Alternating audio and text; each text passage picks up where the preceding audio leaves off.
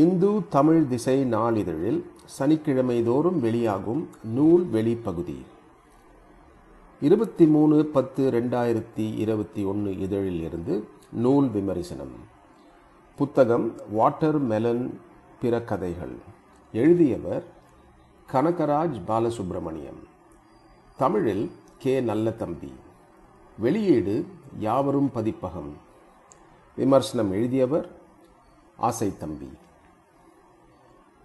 நவீன வாழ்வின் பெரிய துயரங்களுள் ஒன்று அகதி வாழ்க்கை. இரண்டாயிரத்தி இருபதின் கணிப்பின்படி தங்கள் நாடுகளை விட்டு பிற நாடுகளுக்கு புகலிடம் தேடிச் சென்ற அகதிகள் இருபத்தி எட்டு புள்ளி ஒரு கோடி என்று கணக்கிடப்படுகிறது. உலகின் மொத்த மக்கள் தொகையில் இது மூணு புள்ளி ஆறு சதவிகிதம். இதை தவிர ஒவ்வொரு நாட்டிலும் உள்நாட்டிலேயே அகதிகள் காணப்படுகிறார்கள். இந்தியாவுக்குள் சுமார் பத்து கோடி உள்நாட்டு அகதிகள் காணப்படுகிறார்கள். இவர்களில் பெரும்பாலானோர் இந்தி பேசும் ஏழ்மை நிறைந்த மாநிலங்கள், வடகிழக்கு மாநிலங்கள் ஆகியவற்றிலிருந்து இந்தியாவின் மேற்கு மாநிலங்களுக்கும் தெற்கு மாநிலங்களுக்கும் புலம்பெயர்ந்தவர்கள். இலக்கியமும் அகதிகள் பிரச்சனையை பிரதிபலித்து வருகிறது. சமீபத்தில் இலக்கியத்துக்கான நொபெல் பரிசு வழங்கப்பட்ட அப்துல் ரசா குர்னாவும் ஒரு புலம்பெயர் எழுத்தாளர்தான். கனகராஜ் பாலசுப்ரமணியத்தின் சிறுகதைகள் பெரும்பாலும் புலம்பெயர் வாழ்க்கையின் துயரத்தையே பேசுகின்றன. இந்த கதைகளின் தனித்துவம் என்னவென்றால், இவை இரட்டை புலப்பெயரின் கதைகள், சமயத்தில் பன்மடங்கு புலப்பெயர்வு என்றும் கூறலாம். இந்த கதைகள் கன்னடத்தில் எழுதப்பட்டிருந்தாலும் தமிழ் வாழ்க்கையையே இவை சித்தரிக்கின்றன. நூறு ஆண்டுகளுக்கு முன்பு தமிழ்நாட்டிலிருந்து கர்நாடகத்துக்கு சென்ற தமிழர்கள், அவர்களின் சந்ததிகள் ஆகியோரை பற்றிய கதைகள் இவை. ஒரு புலப்பெயர்வு போதாது என்று அங்கிருந்து வளைகுடா நாடுகளுக்கு செல்லும் அவர்களின் பாடுகளை பேசுவதால் இவை இரட்டை புலப்பெயர்வின் கதைகள் ஆகின்றன. முதல் கதையான மறையாத வடு யதார்த்த பாணியில் ஆரம்பித்தாலும் முடிவில் மாய யதார்த்த பாணிக்கு மாறுகிறது.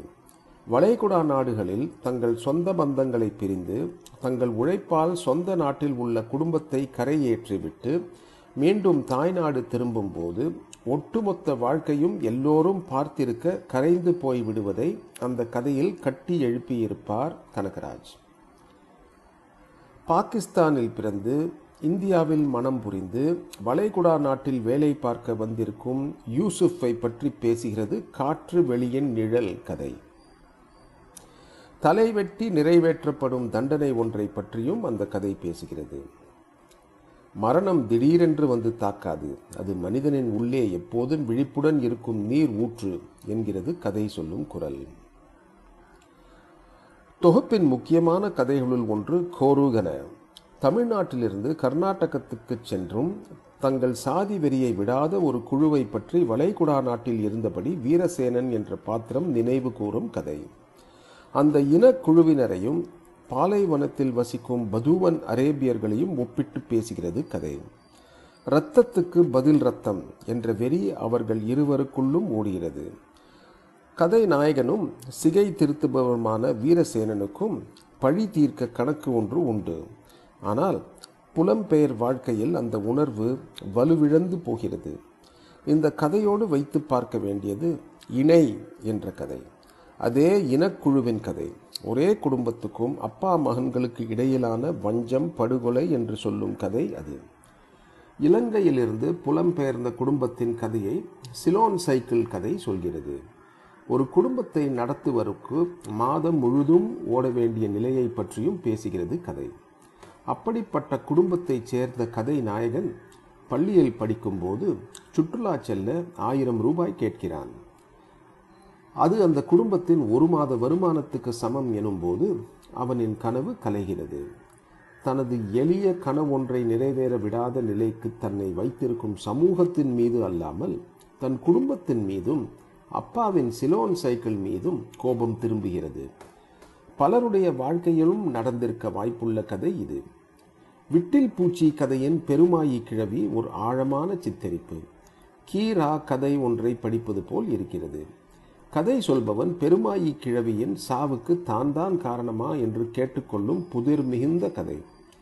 சாவு வீட்டில் தமிழ்நாட்டு சடங்குகளின் தொடர்ச்சியாக ஒப்பாரி வைக்கும் பெருமாயி கிழவி அந்த தருணங்களுக்கு மட்டும் அவள் அணிந்து கொள்ளும் தன் தாயின் கனத்தத்தோடு அந்த தோட்டை அணியும் போது தாயின் நினைவில் அவளுக்கு வரும் ஒப்பாரி என்று நேரடி தமிழ் கதையை படிக்கும் உணர்வை இந்த கதை ஏற்படுத்துகிறது.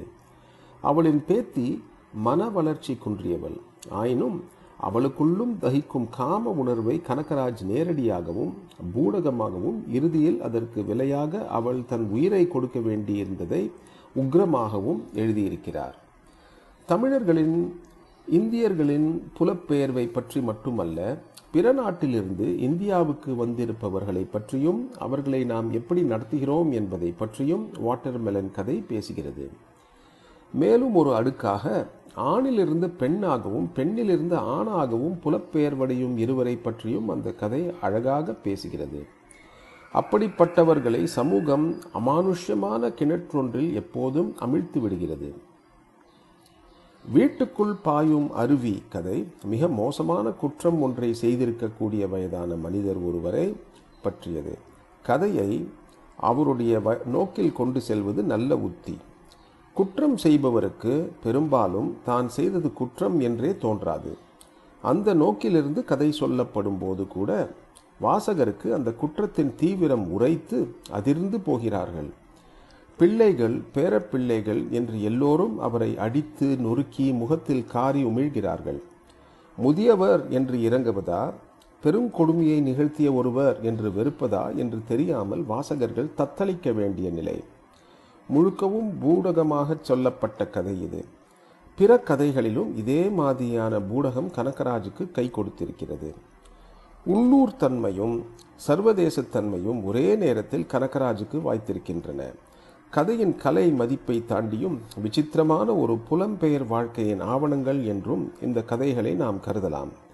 இந்த கதைகளை கன்னடத்திலிருந்து தமிழுக்கு கொண்டு வந்திருப்பதால் புனைவின் புது வகை பிராந்தியம் ஒன்றை தமிழுக்கு சேர்த்திருக்கிறார் கே நல்லதம்பி.